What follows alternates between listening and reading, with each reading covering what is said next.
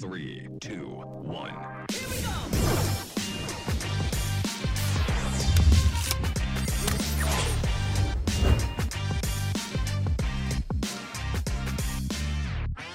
Hey everybody, welcome back for another week of the Let's Dig In podcast. I'm your host, Chef Rich Rosendale, and we are joined with our co-hosts Christopher Ryloff and Rachel Barnett. And this week, I'm super excited. We have a good friend of the show, Dan Ahdoot. Uh, Dan is a stand-up comic, actor, producer, writer. Uh, he's a national headliner. He's been on the Tonight Show several times, and you're probably going to recognize him from if you watch Netflix. Cobra Kai, the hit show right now, super popular. Uh, and we, Dan is just a fantastic talent. We had a great conversation with him. And he also has the top food podcast in the country right now, uh, Green Eggs and Dan. So check that out too. So without further ado, let's dig in with Dan Ahdoot.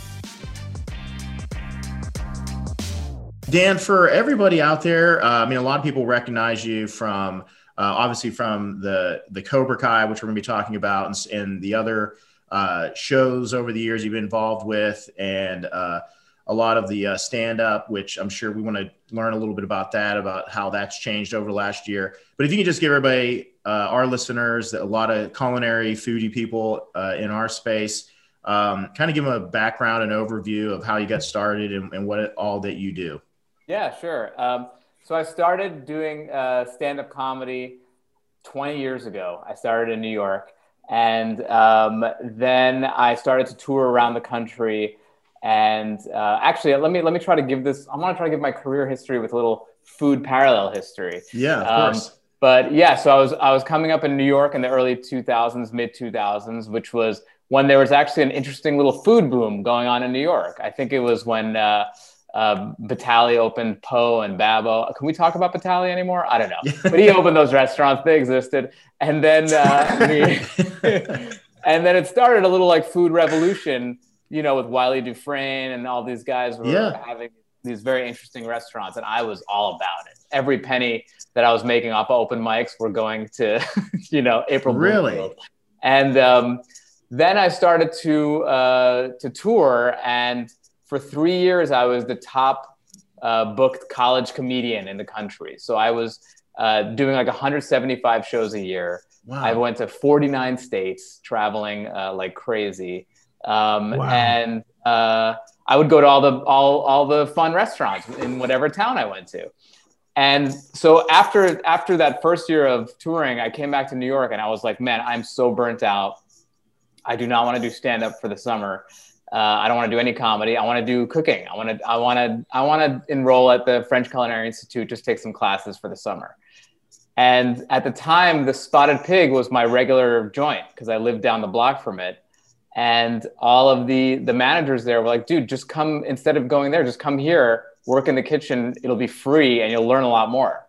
So for three summers, I was basically the kitchen intern at the Spotted Pig uh, which kind of taught me, you know. Whoa, I had no idea how to cook and stuff. Yeah, um, and then I, uh, you know, then moved to LA and started to do more TV stuff, and um, I got on a Disney show, which which ended up uh, becoming, uh, I, yeah, I was supposed to be on one episode, and it became. Uh, a kind of a breakout star of the show. Long story short, uh, if you got any kids out there, they know who Falafel Phil is. Okay, and uh, then uh, I um, yeah started just doing more writing as well, and started selling TV shows, and that became my gig. Um, and then you know just let's quickly flash forward to to today. I, I got Cobra Kai a couple years ago, and it was interesting because it was a it was a YouTube show at the time, and nobody was watching it. So imagine this show that is the worldwide hit being out there for two years and no one's watching it. I mean, we were just like yelling at our friends, like, you guys, you have to watch this. They're like, what is it on? I'm like, YouTube. They're like, nah, I'm good, man. so uh, thankfully, uh, Netflix gave it a new life. And then um, I just got on a new show, which is coming out next week called, or this is it's come it's out already right when is this airing yeah right it's out already love it I have, to like, I, I to like predict the rest of my career for the next three months and then there was a sex scandal which i swear to god i'm um, no, it was. I'm on a uh, a show on Netflix called The Crew, which is Kevin James's uh, new sitcom. Oh, cool. Yeah, which is very very exciting. Um, and uh, you know, in the meantime, I, I I wanted to do this podcast about food, which would just be a funny like a food podcast that was just like comedic in nature. And I didn't really see it out there, and I pitched it around to everyone, and no one wanted to buy it because they were like, "There's no market for this." And I found like a small podcast network that wanted to take a shot at it, and for two months last year, we were the number one food podcast in the country. Really? Wow. That's yeah, it's, it's, really fun. We get like celebrities and uh, interview them just based on what's inside their fridge. And every episode starts with a picture of what's inside their fridge, which I put on blast on my Instagram. So uh, it's very fun. You get to see, uh, you know, famous people's fridges. There's, it's called Green Eggs and Dan. Um, but what I've what I've realized, and Rich, you can speak to this, is that the better the chefs are, the more awful the fridges are. Yeah, oh, yeah, yeah. That's yeah. true. I mean, yeah, I would agree. I would agree. it's crazy. Like these people who don't cook at all have these like you know Martha Stewart type fridges, and then like Ignacio Mattos of uh, Estela has like a fridge that looks like a college kid who ran out of money three years ago. And, is like in debt and doesn't know what that moldy food is bad for you. Oh, How ironic! That's so funny. Um, I love that. So uh, very cool. I didn't know. I didn't know the history there with the with the whole culinary school potential, and uh, that's that's so interesting. Um, yeah, I've always had a thing for cooking and for eating and for chefs. I mean, you know, when I met you, I was yeah, like yeah. going nuts. So yeah. so so Dan, um, so here we are. You know, with now having the uh, podcast launched. I mean, was uh, did the did COVID kind of impact like with the whole pandemic? And did that kind of like accelerate like hey this is something that I can really put a lot of energy into now? Like what was kind of the inspiration um, in in doing it? I mean did you did you think that this was going to be a good way to kind of network or uh, I mean right now uh, voice is huge. I mean there's more people listening to the podcast than like ever before um, what was kind of the original kind of inspiration for for kind of getting it started? And did the pandemic accelerate that over the last year? You know, I'll tell you, and this I think is true to any art or you know whatever you want to call it, whatever your passion is. But I didn't. This was the this was probably the only thing in my career that I did without any like I, I, I didn't want to get anything out of it. I didn't I wasn't doing it for like to get an in in something. Maybe I was doing it to get some free shit sent to me, which you know, be be, care- be careful what you wish for. Right. Um, and uh, uh, but uh, no, man, this was completely done as a passion project. I've always it, it's kind of like the food side of me has always been something that I've hidden career wise. Like it's never because stand up comics and comedy like they're not like usually food people. And a lot of food people aren't usually comedy people. So I, I kind of kept these things separate. And I was like, man, I gotta just like, I want to just like join these two forces together. Uh, so I literally just did it for fun. I lost money on it, uh, you know, in the first year, um, but it didn't matter. I was like, this is so great. I get to have these fun conversations, and you know, you follow your passion, and everything else follows. You know what I mean? So like, yes, the networking of it has been awesome, and I've been, you know, up for food stuff, which I've never been up for food stuff, which is cool. Um, so yeah, I mean, it was literally just done. And then in terms of the pandemic, the pandemic kind of, I never did the podcast remotely. Like we would always have to do it in a studio, which was great for the sound quality and all that stuff. But um, it totally opened us up to getting guests anywhere in the world. Yeah. I mean, we interviewed uh, who was the guy who's one of my favorite like food personalities. His name is Mr. Taster, and he's basically like the Phil Rosenthal of Iran.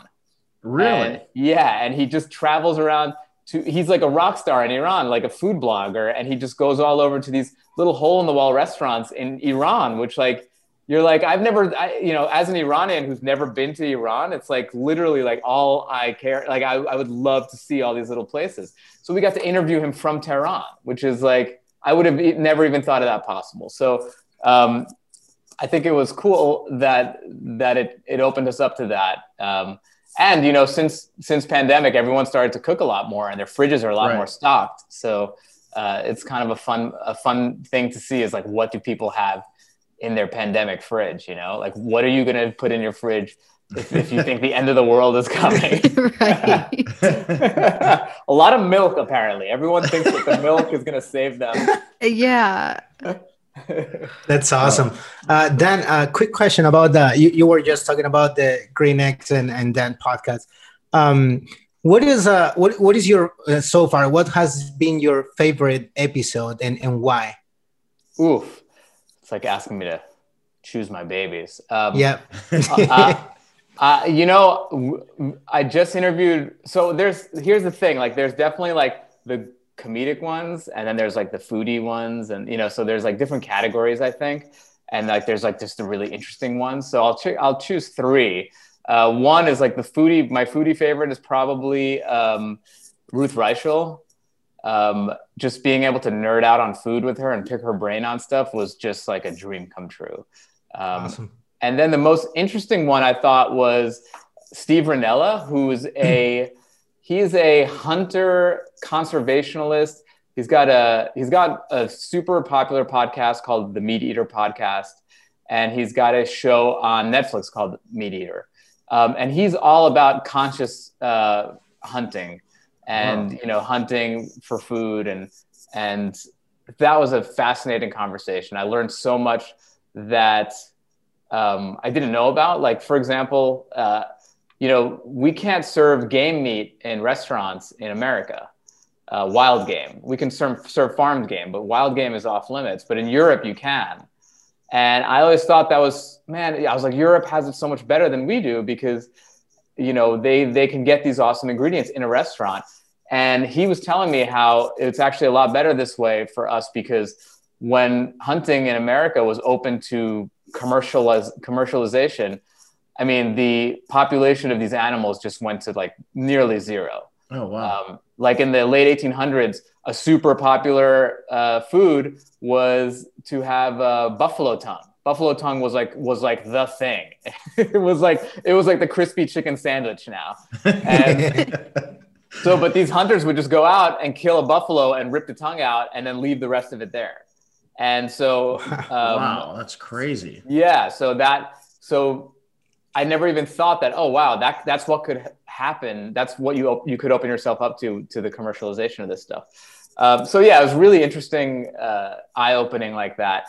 And then I'd say the funniest one is like you know my comedian friends like Michelle Buteau is just hilarious and just like we just give each other shit and we don't even. I mean, it's just like it's just so much fun. So I don't know. They all they all have a little special place uh, special place in my heart That's- and then Padma great. Lakshmi, I was just like hypnotized by her beauty. So like I wasn't really paying attention, but it was, I I enjoyed it a lot. That's awesome. That's funny. Um, so are you able to spill the beans on any future guests on your podcast? Yes, uh, I am. Uh, actually, this week we have someone who's been my favorite. Oh well, these are past. I have to guess. Well, I Barack you were going to say Obama is probably gonna be on it. Uh, um, there's some uh, there's some interesting feelers we got out there. Um, uh, you know, we'll see. Tiffany Haddish might be a guest, or uh, I don't know. We'll we'll see what's gonna happen. But um, I did just interview this guy Frank Prisinzano. I don't know if you guys are familiar with him.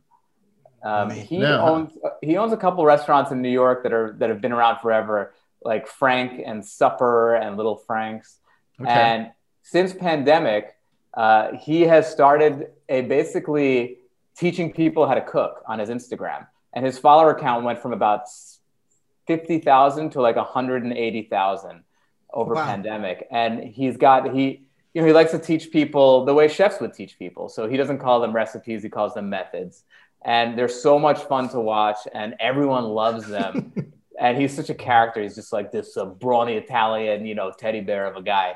So um, yeah, I, I, I love him, and I think uh, um, I think he's doing good in the in the pandemic. You know, teaching people how to cook.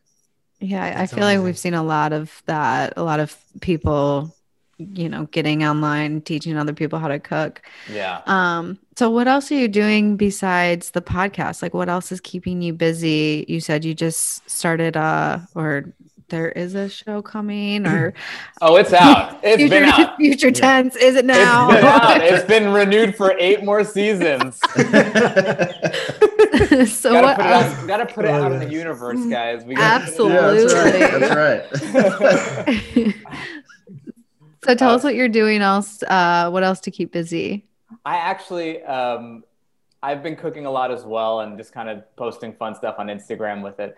Uh, the I do have a crazy food uh, project that just got greenlit. That, and I hate when people say this on podcasts and stuff, but I can't talk about it. But it is uh, it is very, very exciting. I'll tell you guys off the air about it, but it's very exciting and like it's a dream come true.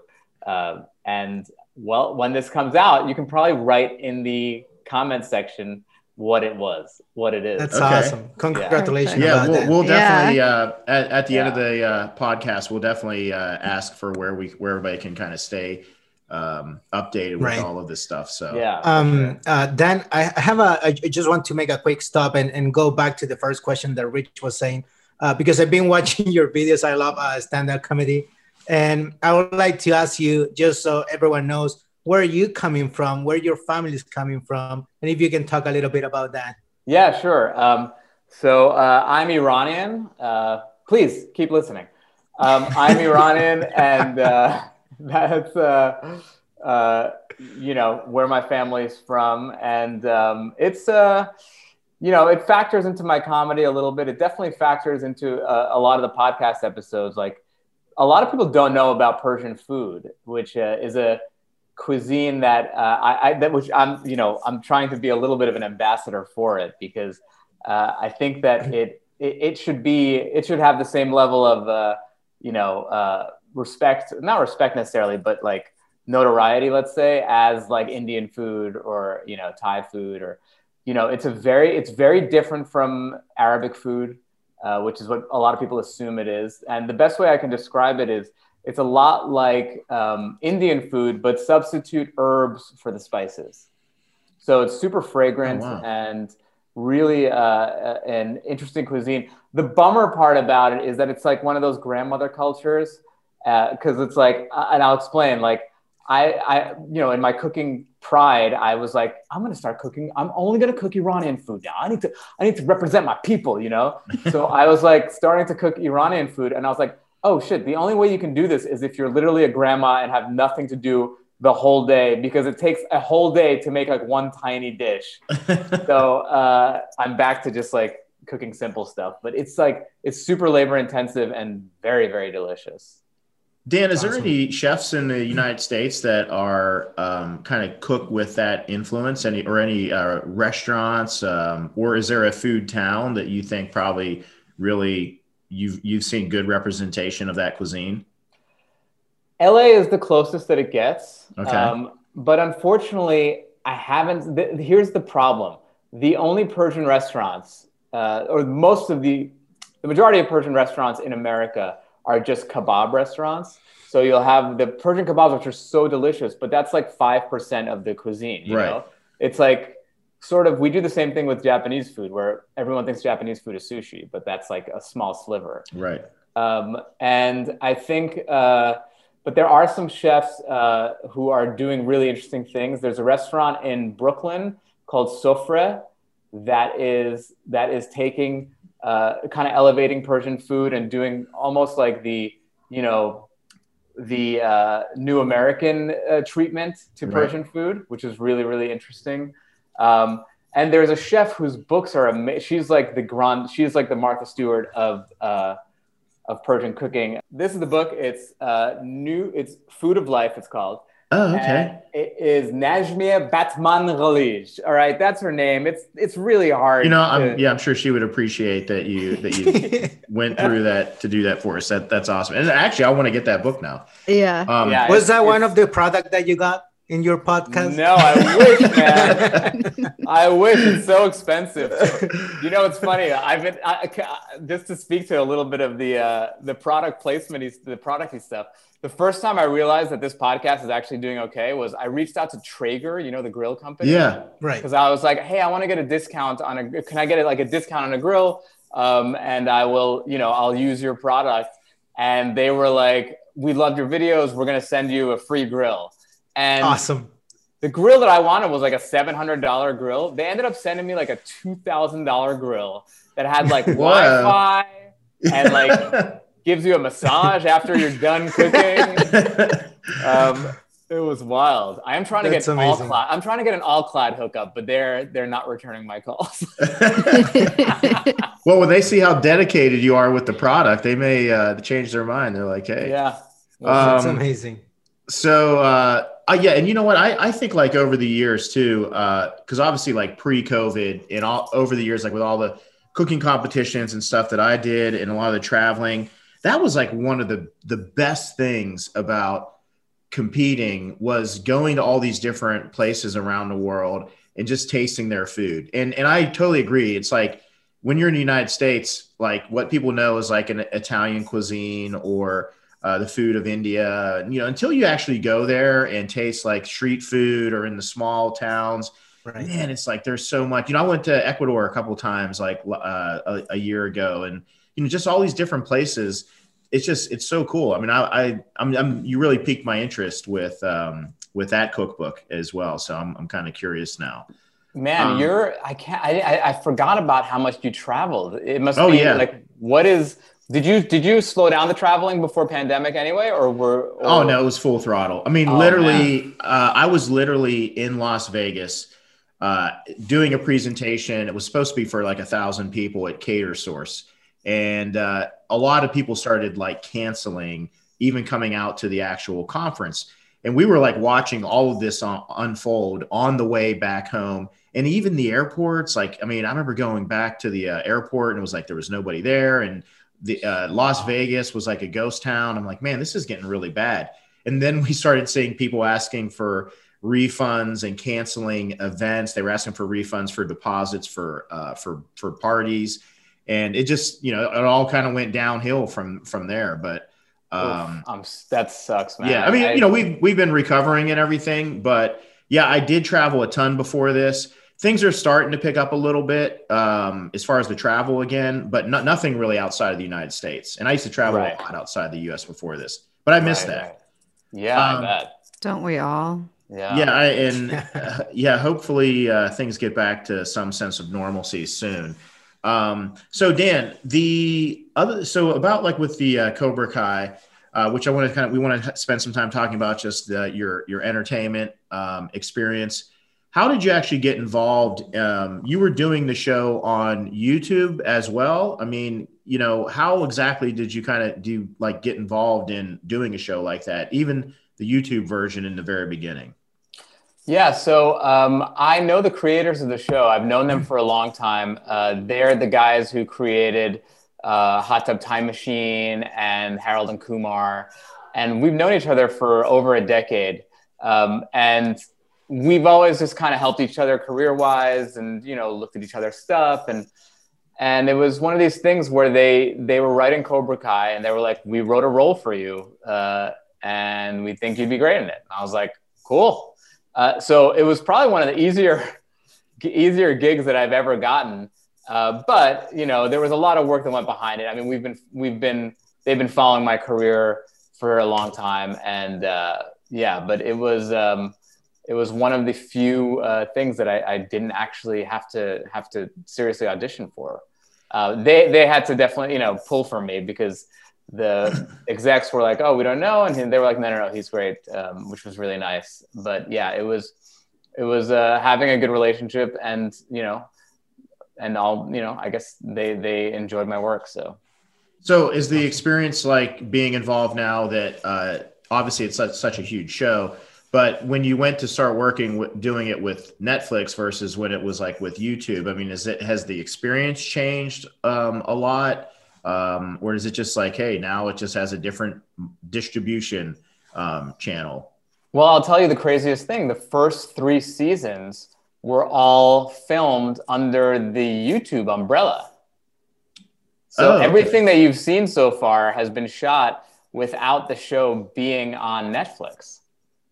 Oh wow! So- I didn't even Wow. realize that. Yeah. Okay. So so the fourth season is going to start filming now. Actually, it's already started filming in Atlanta, um, and uh, the uh, um, yeah, that's going to be the first season that's under the Netflix umbrella.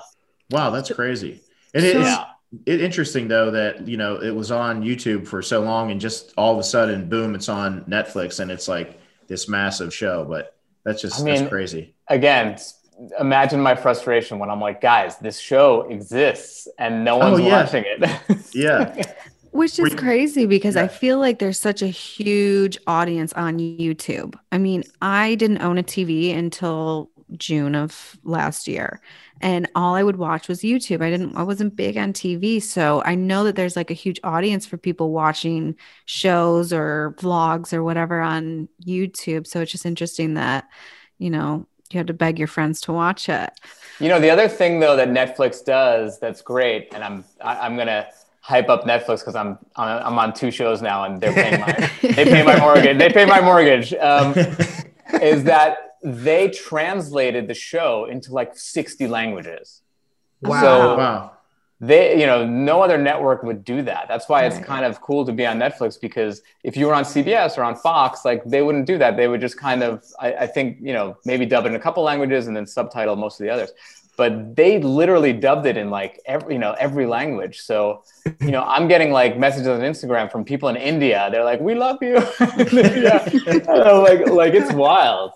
That's amazing. cool. That's awesome. So you're filming now or you're going to be starting filming in Atlanta Yeah. with Netflix. What's that like right now with the pandemic? Because I just finished working on a on a movie with Netflix and the quarantine situation was intense. I mean, it was we had QR scanners on our car. I lived in Atlanta, but we had to live in a hotel hmm and it was like you could only go to and from the hotel to work. They would fill up your gas tanks. There was no you couldn't stop at the gas station nothing. So what's it what's it like for you now filming there? Well, I'll tell you, um, it's here's the crazy thing is that the crew, the Kevin James show, we were filming in New York and we were filming during the pandemic. So the pandemic happened. We filmed, we had an episode, 10 episode order. We filmed seven episodes, the pandemic hits, and then we stopped. We were the first show back in production on net, uh, first Netflix show back in production during the pandemic. So all eyes were on us Mhm. and it was nuts like you said like we had to quarantine in a hotel for two weeks and it wasn't even just like you can just you know go out for walks in the parking lot even it was right like you no can't you leave stay your, in your door room yeah, yeah like um and uh which is so funny because you're like my dream is to always be on a tv show and suddenly you're on one and you're like oh i'm in prison now um, so uh, yeah, and then you know, getting the uh, the swabs, like you know, Oh we were getting gosh. tested um, towards the end. We were getting tested five days a week. Yeah us too Yeah. seven times in a week we got My nose did not always look like this, guys. I used to have a little button nose, and now I have this big Jew nose, and it's I was I was Protestant before I started the crew. Now I'm an Orthodox Jew.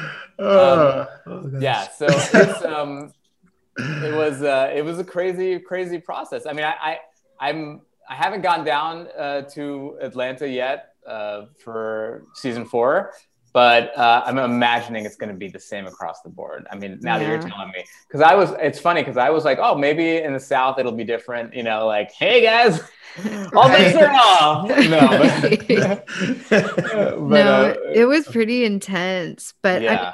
I think the way that Netflix handled it made everybody who was working on the movie around the production made everybody feel so much safer. yeah I mean, coming out of it now, I'm like, I've got more fear of the virus than I did before I went in. yeah yeah You know, because they just made you feel really safe. You were living in this bubble. Yeah, totally.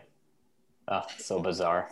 it's kind of neat that uh, it's kind of neat that there's all this um, activity like with filming and stuff in Atlanta. We have our uh, event space um, down there, And when we were first getting that up and running, it was kind of neat for me. I, I didn't realize at the time. I'm like walking down the street with everybody, and it's like wham, you're like walking into a TV set. You know, it's like a car ripping down the down the road, and you Yeah. hear, like big gunshots. And I mean, it, it was. And I remember one time coming out, and they had like fake snow that was like the entire street was like covered with snow. I was like, what the hell's going on? Uh, but it was pretty neat. I think it adds like a whole different uh, kind of energy to to Atlanta. Oh yeah, it's awesome. I'll tell you a funny story. Was we had a uh, in season one of Cobra Kai. There's a scene where uh, there's a billboard of LaRusso Auto with a penis painted, uh, spray painted on it. Oh yeah, I remember that. Yeah. And so you know, this was season one before the before the show even came out. So we're trying to keep everything very secret, very under wraps. But we they had to put that billboard up in a parking lot in Atlanta, Georgia. So Really? people are driving by seeing LaRusso Auto with a penis on it. Just looking so confused with like Ralph Macchio on the on the you know, the billboard. It was very very funny to see people's looks as they drove by. oh gosh. It almost seems like Atlanta is turning into like maybe the new film, maybe the new Hollywood, maybe the new area for film. Like Oh, there yeah. were times where I had been walking out of Rosendale events down in town Atlanta and they would be shooting The Walking Dead and there I would literally pass zombies Wow. on my way to my car after work. What do you do you agree with that that maybe Atlanta is kind of the new film scene? Yeah, I don't even think it's becoming it. I think it is it. I mean, it? it's they've just made it they've made it so so financially um, you know viable to do and they've made it they've made so many incentives. They've incentivized it so much that it's nuts to me when you think about how much more money they put into it by moving everyone to Atlanta uh, from LA and this and that and, and it's still and it's still you know ends up making them more money. Like I can't imagine how much more expensive it is to shoot something in LA Yeah. Right. because they're flying us all out there. They're putting us all up. They're giving us per diems. Yeah. You know, it's That's uh, awesome. but it's but it's awesome because Atlanta, I think, has such an awesome food scene, and it's so much fun to go to go eat there. I think they're the markets are so much fun there.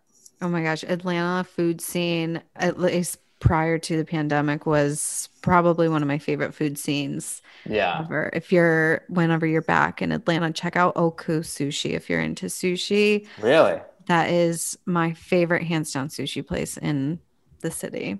Well, I'm gonna check out the Rosendale Collective and have uh, Yeah, yeah. We will cook for me. definitely, yeah, we will definitely hook up, Dan, whenever uh, you're out there filming. I would love to catch up with you. We'll go go eat at a bunch of places and yeah. bring you over to the space. Absolutely. So we are going to take um, a quick break, and then we're going to kind of dive back into our next round of uh, questions here with you, Dan. Hey, everybody, we're going to get right back to the conversation with Dan and Duke. Before we do, wanted to make sure that everybody knows that if you want to see the video version of the show, you can actually go to Rosendale Collective on YouTube and you can see all of our past episodes. We've had some great guests on the show. And I got to tell you, I get so inspired every time I do the show. I learn something, I get inspired, and that's really what keeps me going. So, anyway, let's get back to the conversation with Dan and Duke. Dan, you know, you obviously with uh, everything you've done, and, and I didn't even realize uh, earlier on in your career how much you were traveling um, as a comedian. I didn't realize that it was uh, that it was that much. Um, is there any um, favorite like food cities or food uh, experiences? Anything that you like really enjoy um, in, particularly in the United States? I mean, is there a cuisine? You know, when you think about like Italian cuisine or um, Mhm. even in India, all these different places around the world, there's like different kind of like little micro cuisines. But in the United States, it's almost like, I mean, completely different styles depending on what state you happen to be in. But is there any that you kind of have a, um, a that are craveable to you that you think about?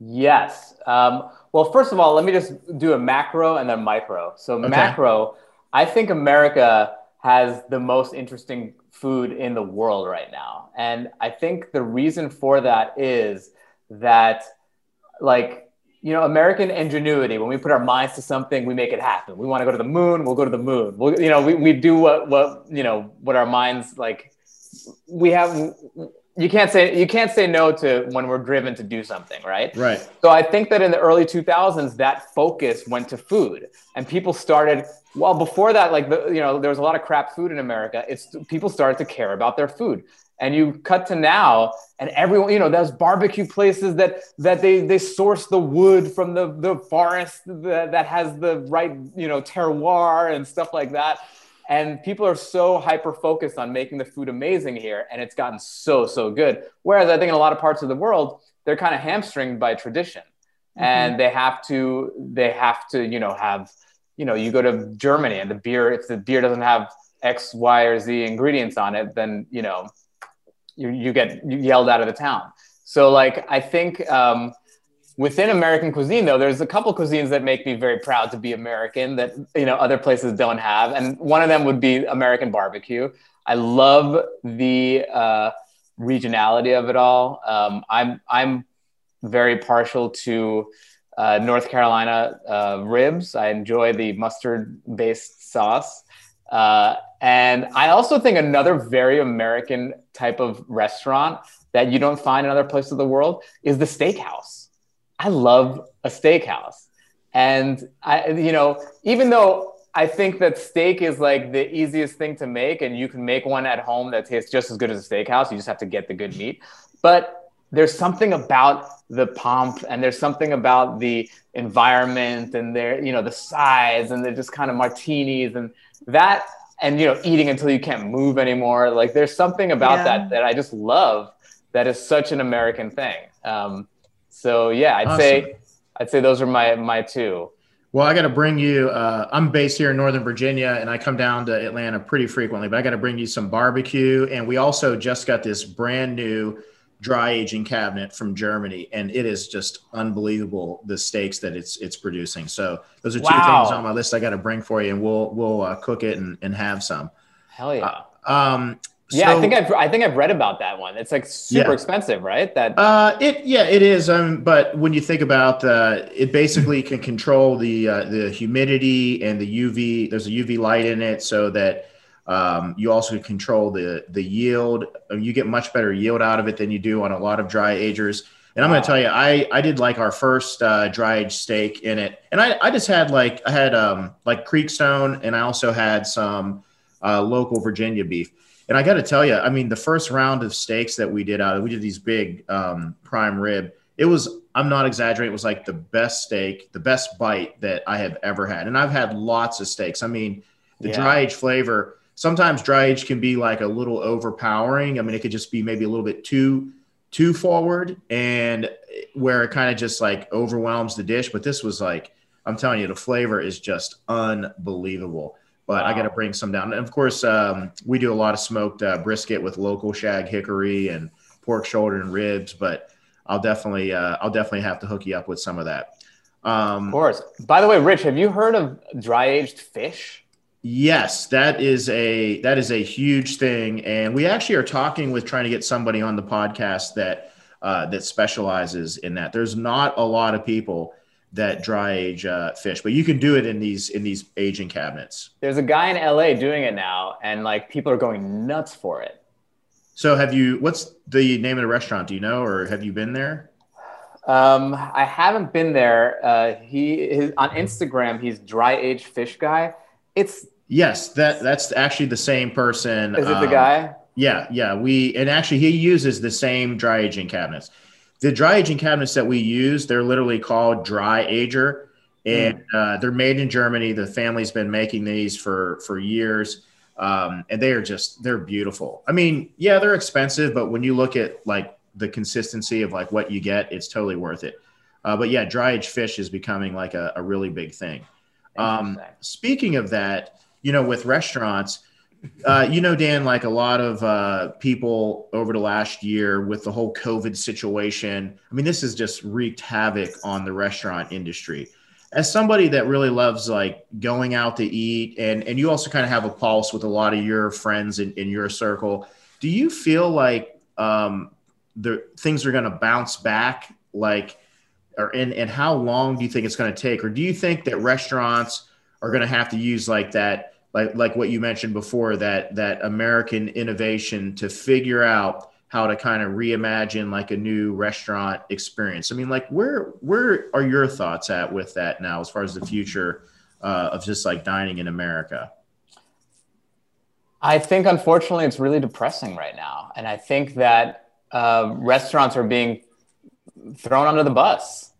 You know, they're not getting the help that they need, and a lot of awesome restaurants in LA have already shut down. That you know that that that, that would not have otherwise. You know what I mean? It's not like uh, they were struggling before the pandemic or anything. It's a, it's a really really unfortunate.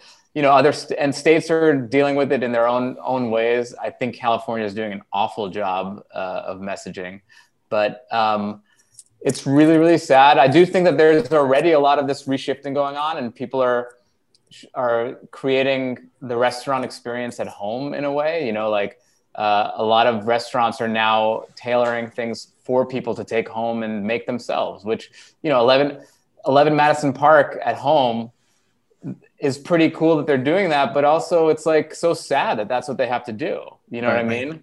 Um, so I don't know. I mean, I, I also hope people don't become too complacent and just say, "Oh wait, I can just like press a button and get," because it's so convenient to order food right now. It's crazy right. convenient, and I just hope we go through the same thing that they went through after the Spanish flu, like the Roaring Twenties. I just right, hope right. that we have like the Roaring 2020s, and yeah. people just go nuts and can't wait. Because it's funny whenever people ask me like, "What's the one restaurant that you want to go to after you know if everything goes back to once everything goes back to normal?" I always say Balthazar in New York City. Now I haven't been to Balthazar in New York City in like 10 years, but it's a huge, rowdy, open space that's just big and fun and like that is like all I crave now is like I used to not care about the vibe of restaurant. I was like all I care about is the food. Now it's like just give me another human being to sit next to. Yeah. and I'm there. Yeah, that's really interesting. Yeah, it's almost like that that restaurant, it's almost like that was part of their DNA is just the uh the uh, atmosphere that you get and and good lord, I mean, it's been like how long since anybody's really experienced anything like that uh, yeah. I mean, in Atlanta, I mean, we used to do parties up to 6,000 people.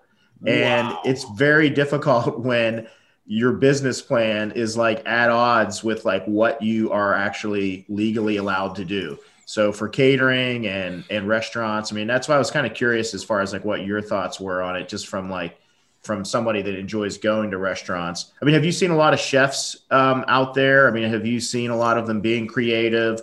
um, and trying to recalibrate and do a lot of like to go as far as like in California because I, I, feel like California has been particularly hit hard with uh, especially like in a lot of the metros. Um, do you? I mean, have you seen a lot of restaurant tours and chefs kind of trying to recalibrate and and be creative and try to get their product out there, or um, has, is it really you know a, a, a more difficult uh, situation now? Uh, yeah, uh, there there are a lot of a lot of interesting places doing a lot of interesting things. There's a sushi place downtown in LA that's doing like two hundred fifty dollar omakases that are in this beautiful wooden box, and you know it's just like really Japanese looking and just like awesome. But again, it's like you know it like to me whenever I see these things, it just makes me sad that this is what they have to do to survive. You know what I mean? Right but I get it. I mean, you know, I have a friend who has a restaurant, Marvin, which is sort of a French French inspired bistro, like new bistro situation in LA, and you know, he's doing cool little uh, homage pop ups every week where he does an homage to like an old school Italian restaurant or old school LA restaurant and does their cuisine, and you can order that in. But you know, it's all tailored to delivery stuff. Um, but because we they just opened up outdoor dining last week um, in LA, you know, uh, whenever we're filming this. Um, because they, they, might close it again from by the time this airs.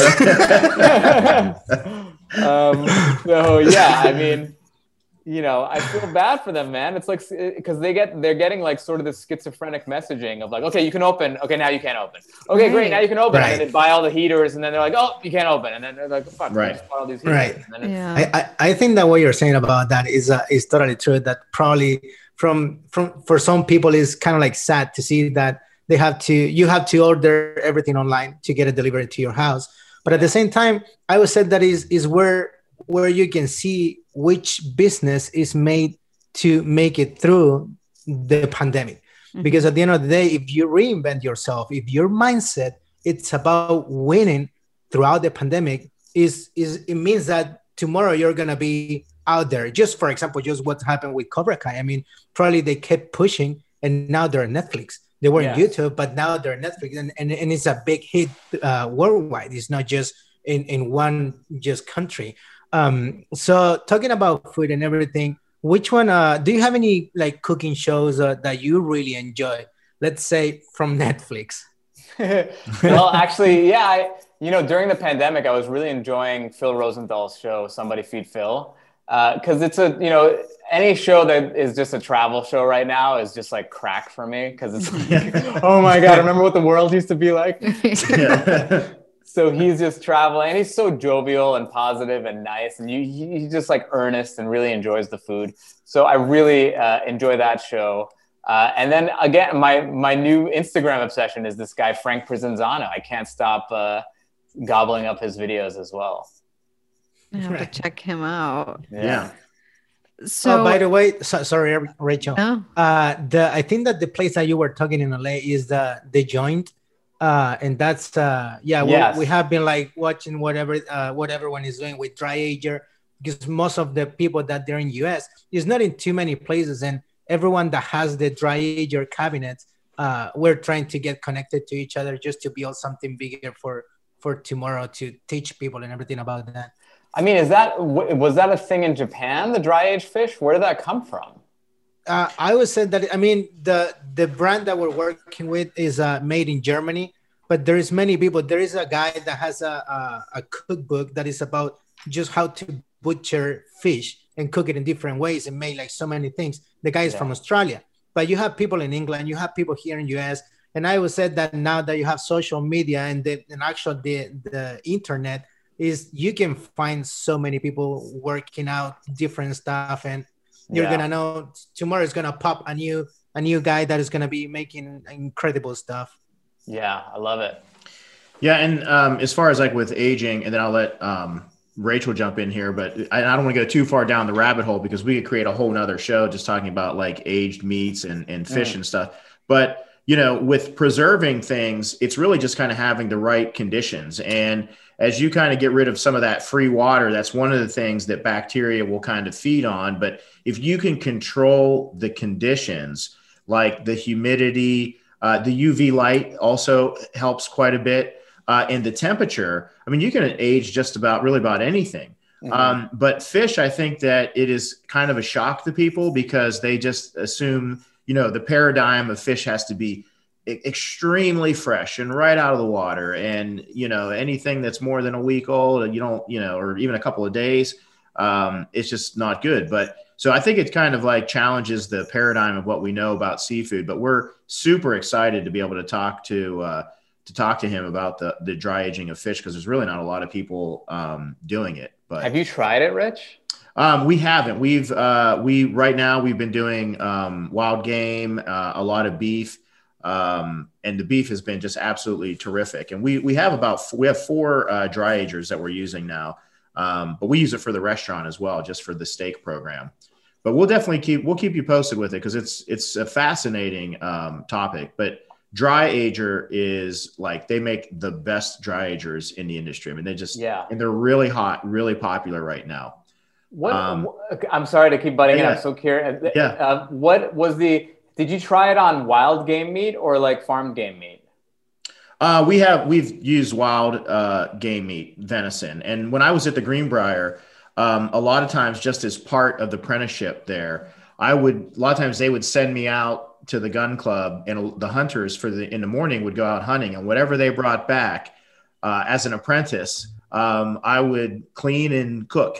so they would bring chukars, uh, pheasant, you know, whatever. I didn't know what I was cooking, so I would just come stocked with like red wine and mushrooms and yeah, you know all the, all these delicious herbs. Oh, how and, cool! And I, I, literally like just for the first time uh, last year just went quail hunting and I had just had a blast. So I love wild game, but I think that in the uh, what we get here in the United States, unless you actually go out and hunt it yourself, it's it's very different uh, with a lot of the farm farm raised places than when I was in France and Yeah. like Paul Bocuse's restaurant, and you get like a uh, civet of venison or uh, wild hare, and it's just like, whoa, this is this has got some game flavor. Yeah. Um, but yeah, just fascinating topic. Um, I actually killed an elk this year. oh, you did? Yeah, and I have an elk in my freezer. Uh, not in freezer, uh, in the in the deep freeze in the uh, in my garage. I was gonna say, wow, that's a that's a yeah. That's wild. freezer. yeah. So we're gonna um, wind down into our uh, final round of uh, questions here pretty soon. Rachel, did you? I'm sorry, we I know uh, we interrupted earlier. Did you have? No, no, it's totally cool. I just, I, you know, we were saying how sad it is on the, you know, the impact that the pandemic has had on the restaurant industry and restaurants themselves. What is one thing that you have found positive out of 2020? What is something that you can, you know, you're a comedian, you make people laugh. Like, what is one thing that you have found that we can look at as a positive that our listeners can kind of take from? well, one thing that's a positive about 2020 is that it's over. So that's cool. Right. That's a good one. Yeah. Um, I do think that uh, another positive is that people definitely started cooking at home, and people started to learn how to cook. The- you know, when there was that kind of explosion in bread baking, I thought that was so mm-hmm. interesting to me that everyone kind of went back to the basics of like, man, I don't even know how to make bread. Like, I need to learn how to. I need to learn these like really essential survival skills. And I think a lot of people realize that when they do cook at home and when they do make things from scratch, that they taste a lot better. So I think that it is elevating, um, you know, the taste of a lot of a lot of people in America um, to fresher ingredients and better stuff. And and just there's nothing negative that can come from from being better at cooking and cooking at home more and depending on yourself. You know, it's, Right. everyone's gonna eat healthier that way. So Right. that's that's that's a really good thing that that came out of Right. it. Uh, definitely. Then, uh, then quick question. Uh, what is your favorite food to cook and eat? And what do you have in your fridge besides milk? Ooh. um, my favorite food to cook is uh, hmm. I've been I made a duck breast the other night that I love so much. Duck breast is so fun to me Love duck breast. That's amazing. because you don't have to add any fat. It just like it's like a one-stop shop. You just take the thing, Yeah. it cooks in its own fat. It's so easy and it's so delicious. And it's like it always tastes like you're eating at a restaurant, and it's so easy to make. I don't know. I just love, love, love cooking with with duck. That's awesome. Yeah, and in my fridge right now, um, I have some leftover fried chicken uh, from uh, From uh, yesterday? from yesterday. Yeah. So my my friend who's uh, got that restaurant in LA, Marvin, he's been doing he was doing like a Super Bowl fried chicken uh, dinner thing, and it was like for eight, and I was like, "Can you make this for one?" he was like, "Yeah, sure, come by, you lonely loser." So I uh, I went and got my little bag of fried chicken and uh, and and you know ate that while Cool. I watched the Super Bowl. Have you uh, fired up the the Traeger yet? Yeah, I, I cook with the Traeger all the time. Uh, I love it. It's so much fun uh, to smoke. I mean, the, the, if you like smoked flavor, it's just like it's also so easy. Like I would love to be, you know, Rich. I'm sure you're like a barbecue pit master, and you can use, you know, you can grab a, a piece of coal and touch it in your hand and be like, nope, needs a little more time. like, I don't have I don't I don't have the bandwidth. So I'm like I just need a little, you know, my little set it and forget it uh Yeah. you know, smoker. So for me it's really I- Oh, they're I- I great. love it. they're great. I mean, I've seen a lot of chefs using them, and uh, they, they people are really happy with them. I mean, Yeah. they're, they're fantastic, and they're consistent too. Yeah, yeah, yeah. Have you cooked any uh, sous vide much? I mean, that's obviously been like a very popular in the last several years, and and actually probably even more home cooks using them than even restaurants practically. I haven't and I think and I'm kind of anti sous vide. I'm a little anti sous vide. I know I know shots fired. Uh, No, no, no, no, no. That's I, I think there are a lot of. Well, I think it's like overused uh, by a lot of people. Like, and I can tell you from somebody that would go and judge a lot of culinary competitions. Um, sometimes it was a little bit um, kind of. It was maybe ups, disappointing to maybe see just people like putting everything in a bag, especially if they're coming out of culinary school. And it's Mhm. like this should be used as a tool like anything else in your kitchen. You know, you you have your, Yeah. your grill and your broiler and your saute pan. It's just another tool. Um, but it Absolutely. should be something that you build your cuisine on, um, unless it's like that's your concept, you know. Um, and I think a lot of times maybe people just haven't had good sous vide. You know, they've had people just cooking sous vide. I like it when someone doesn't even know that something was sous vide. They're just like, oh my god, these are just the most amazing short ribs I've ever had. It's like, oh well, they just cooked for the last two days at Right. 62.5 degrees Celsius. Really, you know. Yes, I you know I will say um, first of all that's very interesting to think about it like that that it's a tool and people out of culinary school might overuse it because I I liken it to cursing in stand up comedy like beginning stand ups just curse every single every other word and it's like no man you got to be a little you know use Yeah. it when you need to it's like seasoning you don't want to oversalt it That's a great analogy. so, Right. um, look, I'll say this. I, I just think that there's definitely there's things that I've had sous vide that blew me away. Like sous vide eggs, I think are so cool, and like sous vide um, chicken, I think is delicious. Yes. Um, but I don't know. A lot of people's obsession with the uniformity of the cook uh, all the way through. Like I like when a steak has a sear on the outside, and then there's like well done right right under the skin, and then it's like goes down to you know rare in the middle, and then you know I, I kind of like going through the um, the layers of that, like an like an ecological cross section of a mountain. Like yeah.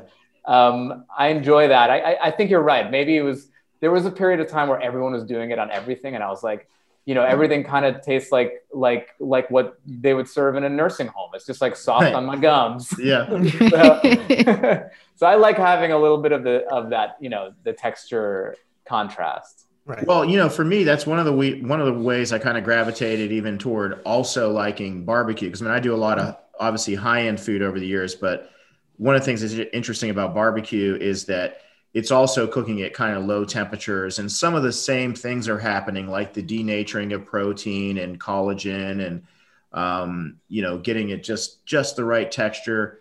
But it's happening in a different environment, different conditions. But the temperatures are kind of low and slow, and you know, I I, I kind of like uh, a lot of those different qualities. But I know exactly what you mean. People kind of overuse it, and uh, it should be used as a tool.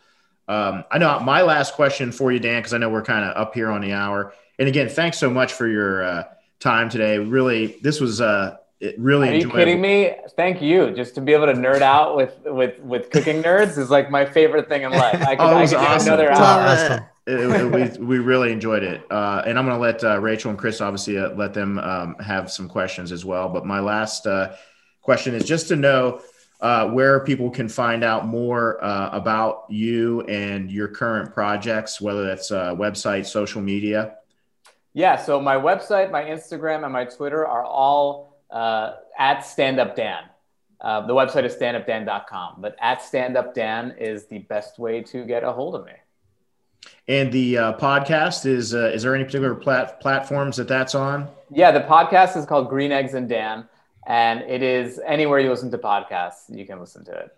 Awesome. Yeah, and I definitely highly recommend it. I mean, I've uh, really enjoyed it, and uh, I think you're doing a terrific job with it too. Oh, thanks, man. I, I really appreciate it. Um, it's it's such a pleasure to reconnect. It is. It is. We will, uh, like I said, we'll definitely hook you up with some uh, some brisket and uh, some of that, those dried steaks I next time it. I'm in Atlanta. I love it. All Rachel. right, my my final question for you, Dan, is what is one ingredient that is a staple in your house you will die if it's not in your house? Okay, I love this question. Um, I uh, I would say these days it's toragashi. Am I saying Oh my right? gosh, It's good toragashi. answer. Wow. Awesome. Good That's answer. Is it? It is. It is my favorite thing. I guess chefs are all listening to this, but for those of you who don't know what that is, it's basically a uh, Japanese spice blend.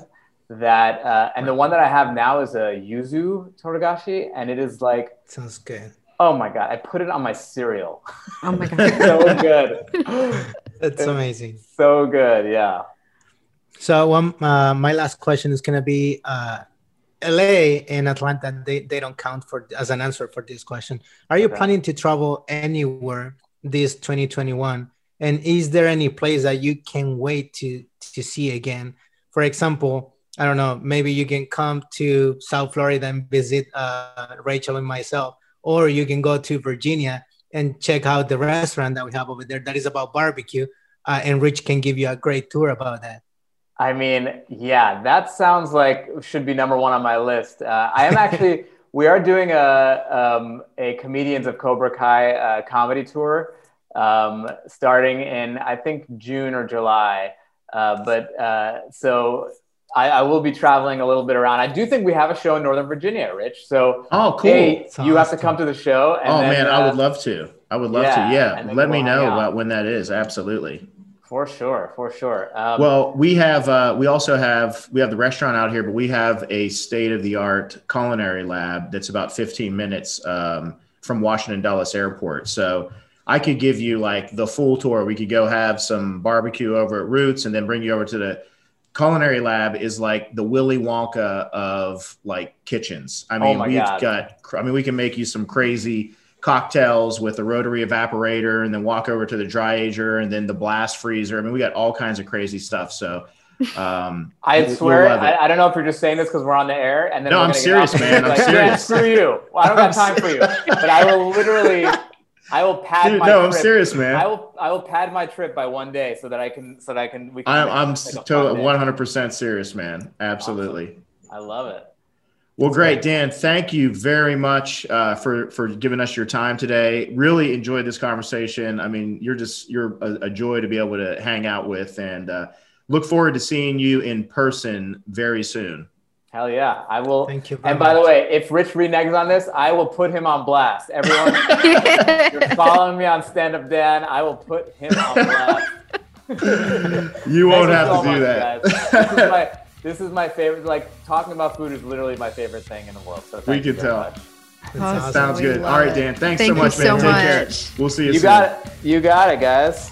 Hey, everybody, want to say thank you to Dan Ahdoot. I hope you enjoyed that conversation with him. And also be sure to check out his podcast, Green Eggs and Dan. Uh, you're going to love it. If you love food and uh, just great conversation, check it out. It's an awesome podcast. Also, I want to say thank you to our sponsors. We've got some new sponsors uh, for 2021. Uh, Arteflame, you, you all know that I've been uh, using them for years. I mean, just the coolest grills. I mean, if you want a fun way to cook outside, whether it's at your home or in your restaurant or club, and, and also to have the plethora of accessories and tools, everything from rotisserie to pizza attachments. I mean, it's just unbelievable. They've also got a really cool new side table with the accessory of a cutting board that they've just added. So check out their website. Uh, I just love their product. I mean, they're they're well made uh, and they look beautiful. Uh, and also, a, another new partner that we have this year is Dryager. If you love the quality of like restaurant dry aged steaks, then you can now do this in your own home, or you can bring this into your restaurant or into your club. But Dry Ager makes the best and just most amazing dry aging cabinets. Uh, and also, they are so well built, they're so well crafted, but they also have a UV light in them. You can control the humidity, the temperature, and really dial in the process of dry aging meat. Uh, we are just having a blast with ours, and we're actually getting ready to start to cure some hams as well. Uh, and also want to say thank you to Comey. Uh, it is the recipe and menu management software that we use to run our organization. It really helps kind of put the entire team on, on the same page. And I also use it for my home recipes uh, to catalog all the cooking I do with my family and my kids. Uh, also, Verlasso salmon. Uh, Verlasso salmon is farm raised, sustainable salmon out of Chile. Uh, always fresh, always consistent, uh, great flavor. Uh, I cook it a lot at home, but we also use it on all of our restaurant menus, and it's really just a great product. And uh, want to say thank you to all of you. So, want to say thanks. Continue to like and subscribe to the show, and we'll be back with more exciting guests next week. So, thank you all for watching. We'll see you next week.